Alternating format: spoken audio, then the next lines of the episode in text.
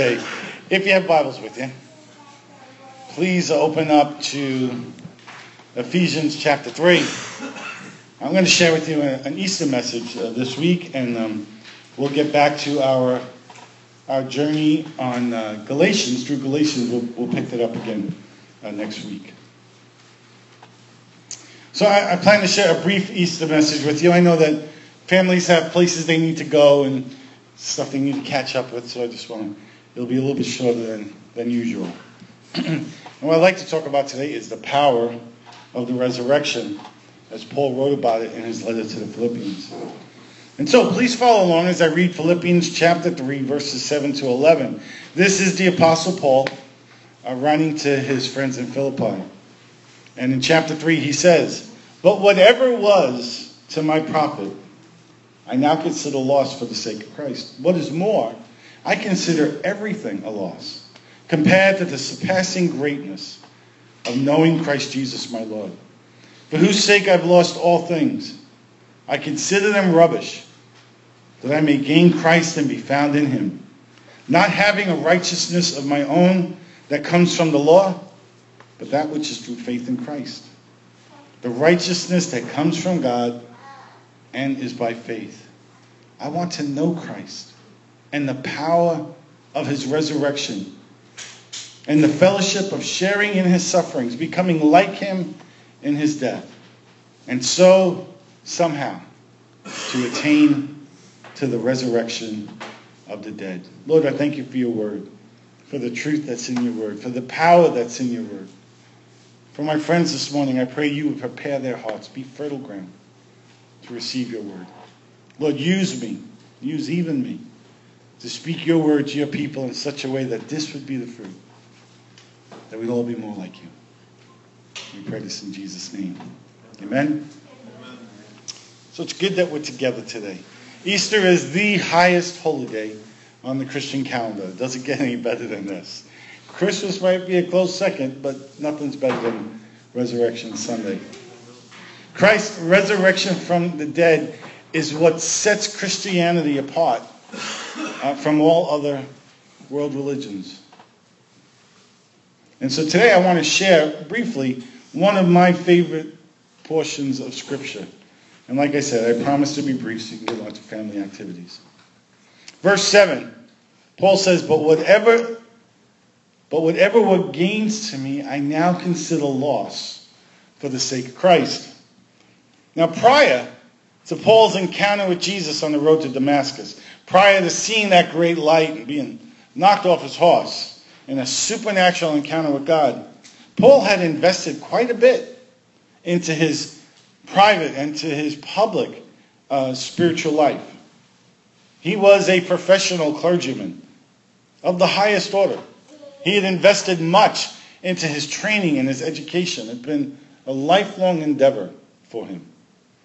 In the previous two verses of Philippians 3, verses 5 and 6, Paul describes some of this previous life. He says, If someone else thinks that they have reason to put confidence in the flesh, I am more, circumcised on the eighth day, of the people of Israel, of the tribe of Benjamin a Hebrew of Hebrews. In regard to the law, a Pharisee. As for zeal, persecuting the church. As for righteousness based on the law, faultless. Paul had invested quite a bit into his previous way of life. He was highly educated, and he was a well respected Jewish leader. And with more passion and zeal than probably anybody else around at the time. How much zeal you got to be to hunt down Christians to persecute them? Lots of zeal. He thought he was right. I've said this to make a point. But as far as Christians in that day were concerned, St. Paul, Paul the Apostle, Saul of Tarsus, prior to his encounter with Christ, he was the Osama bin Laden of his day. He was a zealous, a religious zealot terrorist who hunted down people who believed differently than he did and killed them for it. He was there at the stoning of Stephen. Read Acts chapter 7. But now, after his encounter with Christ, all that he had invested into, all of this professional education and training, this whole life he had invested himself into, was so passionate for, was so zealous for, this is what he says. He considers all of it a loss. Verse 8 goes on, he continues, he says, What is more? He says, I consider everything a loss because of the surpassing worth of knowing Christ Jesus my Lord, for whose sake I've lost all things. I consider them garbage that I may gain Christ. So he goes on, he says, if that's not enough, my former way of life, not only do I consider that all a loss, I consider absolutely everything. It's a, it's a total and a complete loss. It's unsalvageable. It's garbage compared to knowing Christ. The NIV says, well, Paul says that he, he considers all of this a loss compared to knowing Jesus. Different translations say it different ways. The NIV says the surpassing worth of knowing Christ Jesus. The New Living Translation, translation says the infinite value of knowing Christ. The American Standard Version says the excellency of knowledge. I like the Amplified best. The priceless privilege and supreme advantage of knowing Christ. Deciding to become a follower of Jesus cost Paul everything, and he still walks away thinking he's got the best deal in the universe. And it says, for his sake, he's lost all things and considered it garbage. The King James Version most accurately interprets the word, translates the word garbage as dung. It's a, it's a less polite, but a vastly more accurate term. The point Paul's trying to make. Strong's defines that Greek word as extra, the excrement of animals. When he says dung, he really means dung. Something that's worthless, and not just worthless, but detestable. We know that, right? Some of us have stepped in dung. We know just how detestable it could be. That's, that's how he views his former life after his encounter with Jesus. So make no mistakes, and most of you in this room, I know you've been Christians a long time. There can be a cost to following Jesus. And usually that cost is this it's our old life, it's our old way of life. I've said this before, and it's a good sign that I repeat it. The cost of the new wine is the old wineskin. If you want the new wine, and most of us do, what it costs us is the old container, the old way of doing things. So that's a price that Paul gladly played, paid, still thinking he got the better end of the deal. Verse 9, he says, That I may gain Christ and be found in him not having a righteousness of my own that comes from the law, but that which is through faith in Christ. The righteousness that comes from God on the basis of faith. Now we've been we've been nailing, putting our finger on, addressing that very topic for weeks now, as we look at Paul's letter to Galatians. That this priceless new life in Christ is not based upon it's not based upon the law. It's not based upon following religious rules and regulations. It's not jumping through every spiritual hoop, dotting every spiritual I, crossing every spiritual T. It's not following specifically the old Mosaic law that the Hebrews were commanded to follow. It's a new day. When God said he was doing a new thing, he meant he was doing a brand new thing. It wasn't an update to Judaism. It wasn't um, a better version of law. He was putting away the old thing and establishing something entirely new, not based upon rules and regulations, but on faith in Christ, on the grace of what He's done for us, and our trust in Him. Solely based on trust. Verses 10 and 11. Paul writes, I want to know Christ. Yes, to know the power of his resurrection and participation in his sufferings, becoming like him in his death, and so somehow attaining to the resurrection of the dead. He says, I want to know Christ.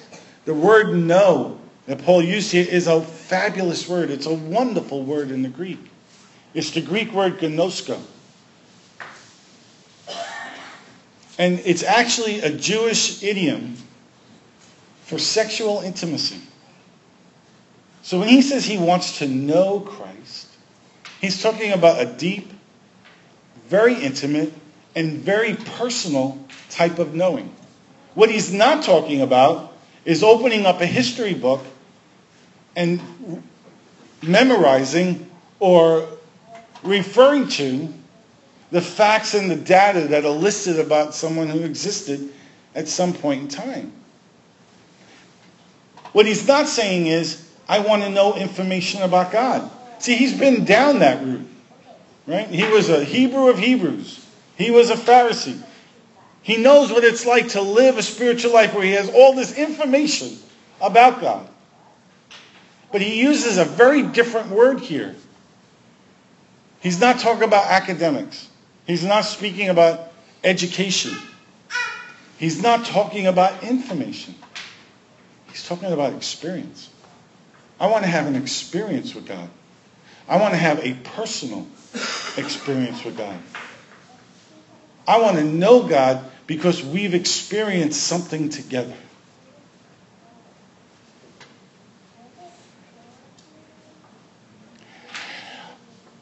As a younger Christian, I'd gone to conferences and I'd seen videos and and um, and I would listen to uh, cassette tapes of preachers.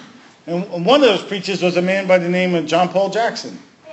And so I could remember a friend of mine gave me a, a six cassette tape set. This is telling you how long ago this was. Remember cassette tapes? This had six cassette tapes on John Paul teaching on dreams and visions. And this was, at that time, so incredibly foreign to me. I had no box for it. And so my friend gave this to me, and I was just fascinated. I was intrigued. He spoke about the significance of colors and numbers. And I think I practically wore those tapes out, just listening again and again and stopping the tape and taking notes. And so I, I, would, I spent hours listening to John Paul Jackson's voice and, and taking notes on teachings and materials that he put together. But I didn't know him. I'd never met him. I never met him. I had some kind of picture in my mind of what he must be like from reading his stuff and listening to his materials, even studying his materials. But I didn't know him. And God, in his infinite wisdom, years later, I did get to meet him. And I did get to know him. And then one Thanksgiving, Nadine and I are having Thanksgiving with John Paul Jackson and his family. I get to, I'm sitting between his parents at the table. And I'm watching him and his brother banter with one another. Most people who knew John Paul Jackson like, ooh, this is this is this really anointed prophet, and right? His brother wasn't impressed with him. his brother certainly didn't think he was a big shot. And his father would rib him. And they were just real people. Then I got to know him. Do you see the difference? We had an experience together. We shared Thanksgiving dinner together at his parents' house, at his brother's house, with his parents there. Now I'm getting to know the person we experience something. When Paul says, uses the term gnosko, he's not talking about listening to John Paul Jackson's cassette tapes. He's talking about having dinner together on Thanksgiving with his family. Do you see the difference? I want to know Christ. I want to know him.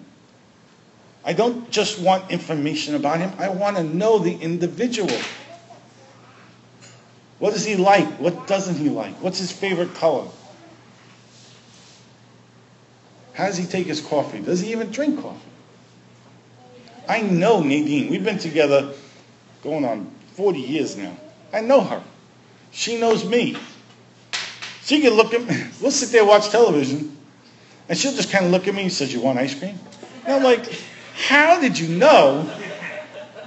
I was thinking about ice cream. Well, probably a fair bet I'm always thinking about ice cream. But, but I mean, like just that second, I was thinking about ice cream. I was like, "Woman, Get out of my head. She knows me. she knows me personally. She knows me intimately. This is what Paul wants. Not an academic, a historical, or even a theological understanding and knowledge of God. He wants an experience with God. He wants to actually know God.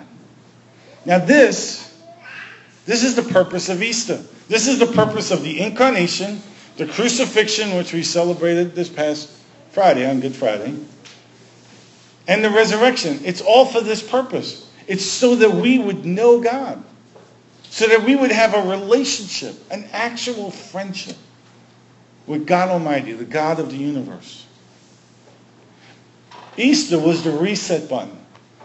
When God designed all this, when the, the purpose of creation, the reason why the universe exists is because God wanted to share a love relationship with you and me. And he needed to create a place where we can meet. He creates the universe. That's a picture of his extravagance. See, he creates all that there is so that we can have a relationship with him. And that's what it began like with Adam and Eve in the garden. And then things got messed up. The purpose of Easter was to get us back to that. Get back to the place where Adam and Eve could walk with God in the cool of the day. They would enjoy the day together. The purpose of Easter is so that you can have that type of access to and relationship with Almighty God. Isn't that amazing? That's amazing. And knowing we'd never be able to get there, Jesus paid the price for all of it on his end. So much so, he's taken us on a date, he's paid for everything. he picks up the tab, the full tab. Not waiting for you to put your hand in your pocket. He's that good. It's all about relationship. This whole thing we call Christianity and, and the crowning pinnacle of it, Easter Sunday. My friends, it's all about the restoration of, of relationship between humanity and the Trinity. God wants an experiential, interactive friendship with you. No matter what your life is like today, maybe you came here today and you feel like I'm in a pit. You have no idea, Tom, what week, kind of week I had and how I messed up, how unholy I feel. God knew all that. He still picked you. Nothing you do, nothing you could ever do, nothing you've ever done is a surprise to him. He knows it all, and still, he has sought you out. he has chased you down. And he has relentlessly pursued relationship with you. He's that good. His grace is that amazing. His love for you is that extravagant.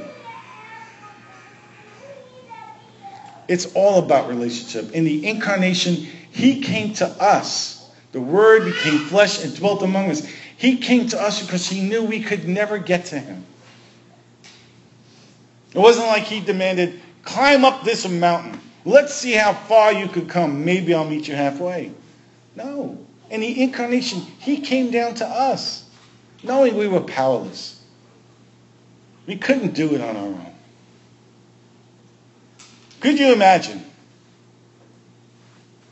putting a newborn infant, maybe a few days old, on the floor and looking at that infant says, climb up here. You want a hug from me?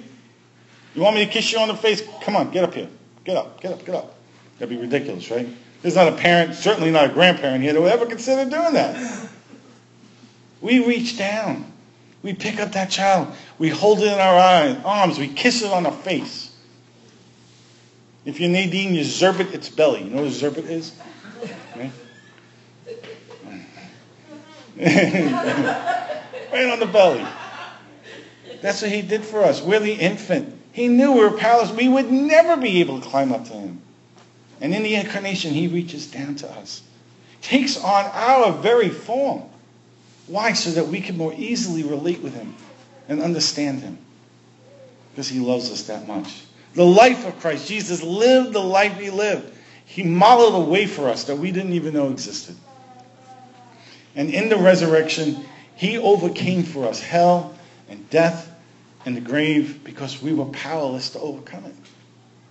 And by so doing, made a way for us to have access to God again at an unlimited measure.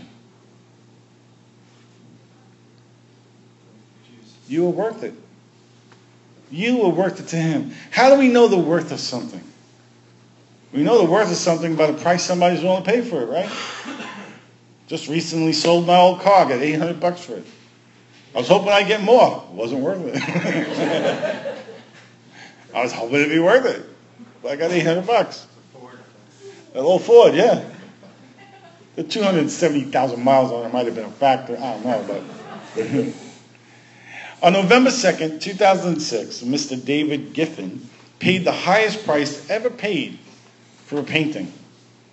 The work by abstract expressionist Jackson Pollock, titled Number 5, 1948, was done on a 4 by 8 sheet of fiberboard. It consisted of thick amounts of brown and yellow paint drizzled on top of it, forming a nest-like appearance. It sold for $140 million. $140 million. How do we know the value of something? Somebody's willing to pay for it. To that man, to, to Mr. David Geffen, wherever he is today, that painting to him was worth $140 million. That's nothing compared to the price Jesus paid for you. You were priceless to him. You were worth everything to him. God himself put his, himself on the line, laid down his life, his very life, because he looked throughout time and he saw your face. And he said, You're worth it, and you're worth it, and you're worth it. You know, I'll pay everything for them. That's the kind of love that he has for us. The closest I've even come to maybe a, a, a fraction of a glimpse of what that must be like was the day my, my daughter was born. I remember when they, the nurse brought her out to me the first time and I saw that little face. I mean, I, I've laid eyes on her for a second and instantly I know I would die for her. If I had to in this very moment, I would give my very life for her. I wouldn't hesitate. Of course I would. I loved her that much. That's, and that's just an earthly father's love for his daughter. Our heavenly father's love for us is infinitely more, infinitely greater. That's why it bothers me sometimes when I hear people, when I hear preachers, guys like me, portray an angry God. The judge who's out to get us and drop the hammer and judge us harshly. That's, that's not the God of the Bible. It's certainly not the God of the new covenant. He's the loving Father. In the story of the prodigal son, the heavenly Father is the one who runs after his son. And in the midst of the son trying to confess his sins, the father ignores all that, wraps him up in his arms, puts a ring on his finger, puts clothes on his back. That's our Heavenly Father. That's Jesus describing the Heavenly Father. Says, guys, He loves you. I want you to know this on Easter Sunday morning.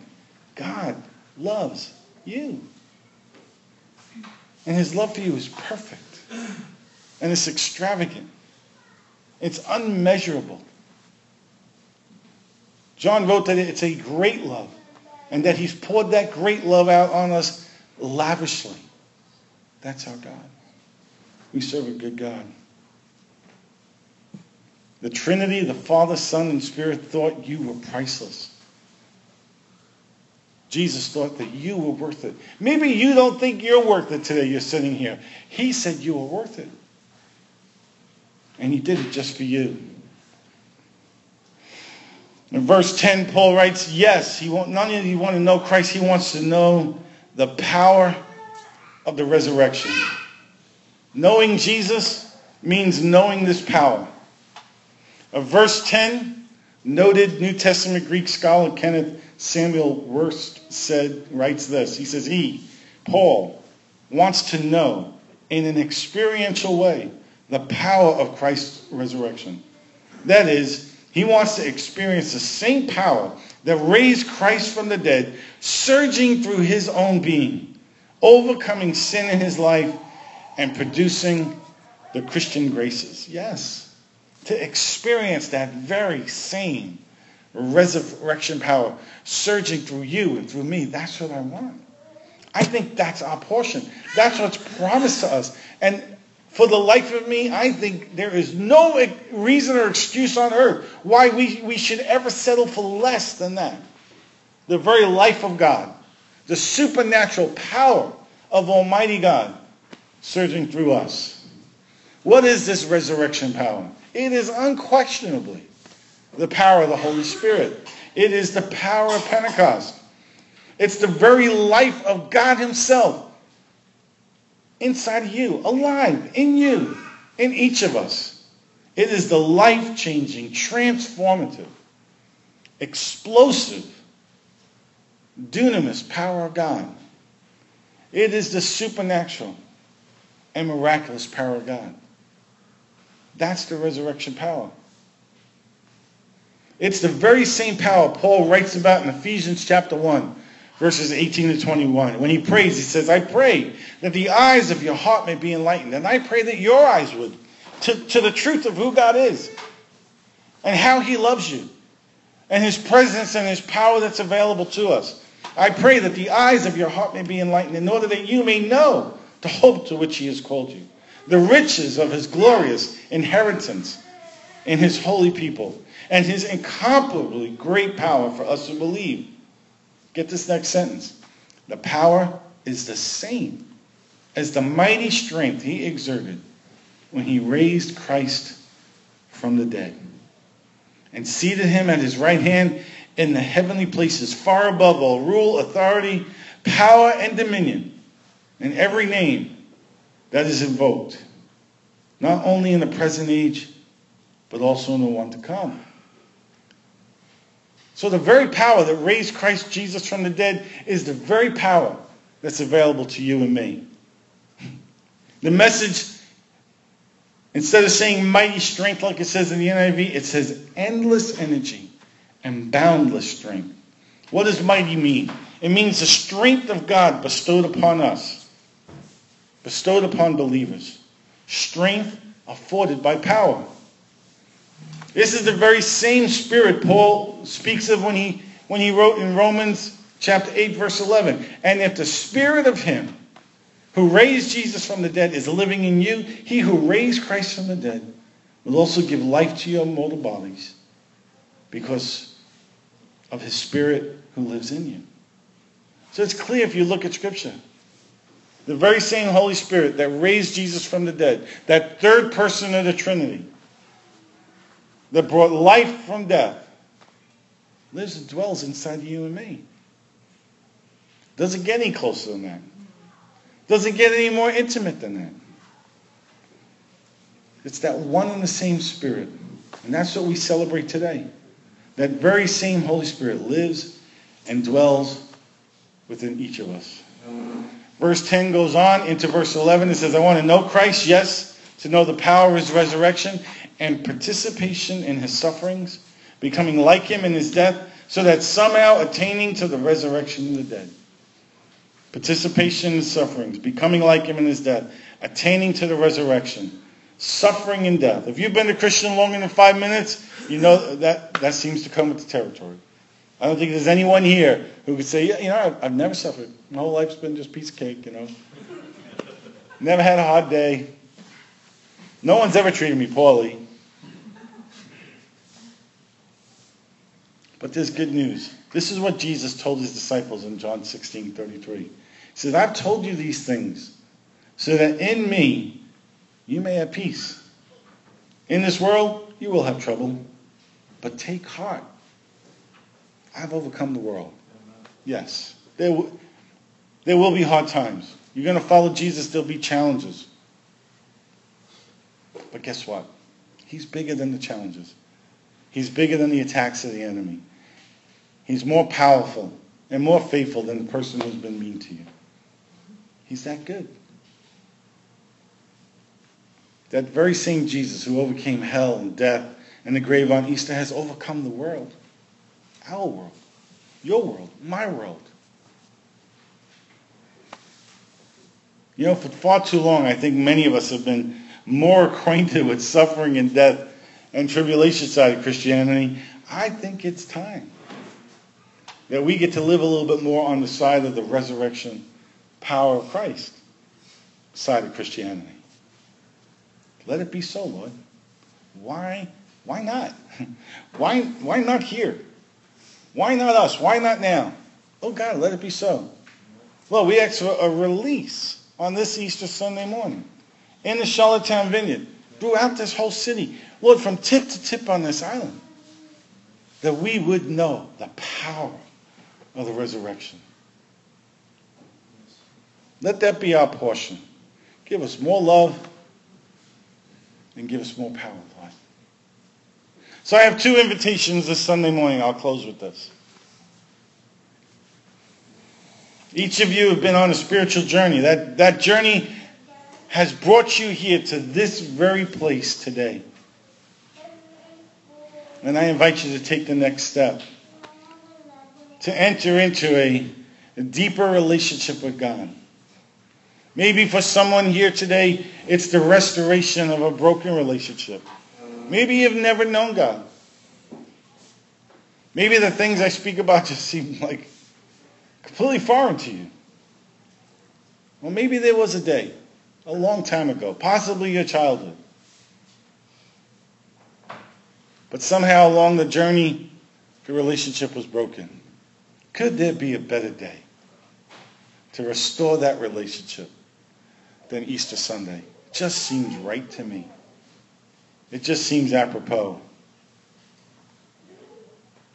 Now, I'm not promising unicorns and rainbows and a painless life.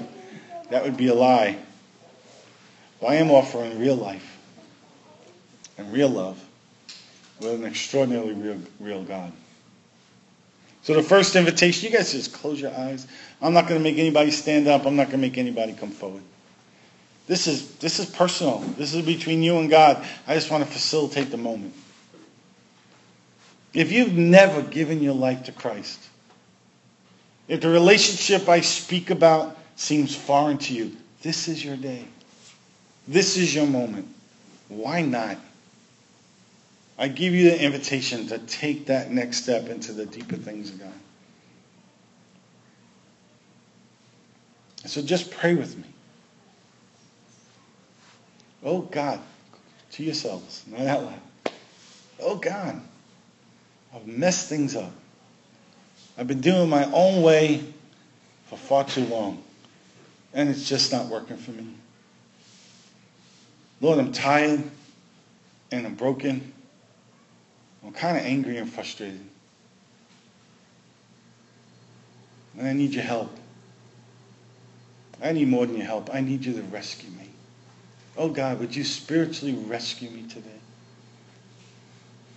Like that baby on the floor, Lord, pick me up. Hold me in your arms. Kiss me on the face. Exuberate my belly. Draw me closer to you.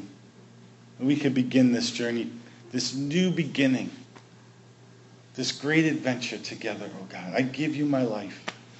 And I thank you for giving your life for me. And here's my second invitation. If you want to know the power of the resurrection, Maybe you've never experienced what the Bible calls the baptism of the Holy Spirit. For some people, the experience of giving their life to Jesus and receiving the baptism of the Holy Spirit ha- happens all one at the same time. For other people, at some point in their life, they gave their lives to Christ, but maybe they didn't even know about this Holy Spirit stuff. I'm here to tell you today that the power of the Holy Spirit's available for you. And so if that's you, again, this is between you and God. I pray for you this morning. Oh God, give us the baptism of the Holy Spirit. Jesus, by the power of your Holy Spirit, live inside. Take up full residence. Pour out your Spirit upon us without measure, that we would know, that we would be well acquainted with that we would know experientially the power of the resurrection. Let, let, us experience it, oh God, in tangible and in practical ways in our life. I pray, Lord, that you would empower us with the gifts of your Spirit so we can live with you and we can live for you. Pour out your Spirit. Give us the power of the resurrection. Let it be so, God. Amen? Amen. Isn't our God good? Want to have uh, Nicole and Jesse come on up, and we will um, we'll close out our Easter service with a uh, final song.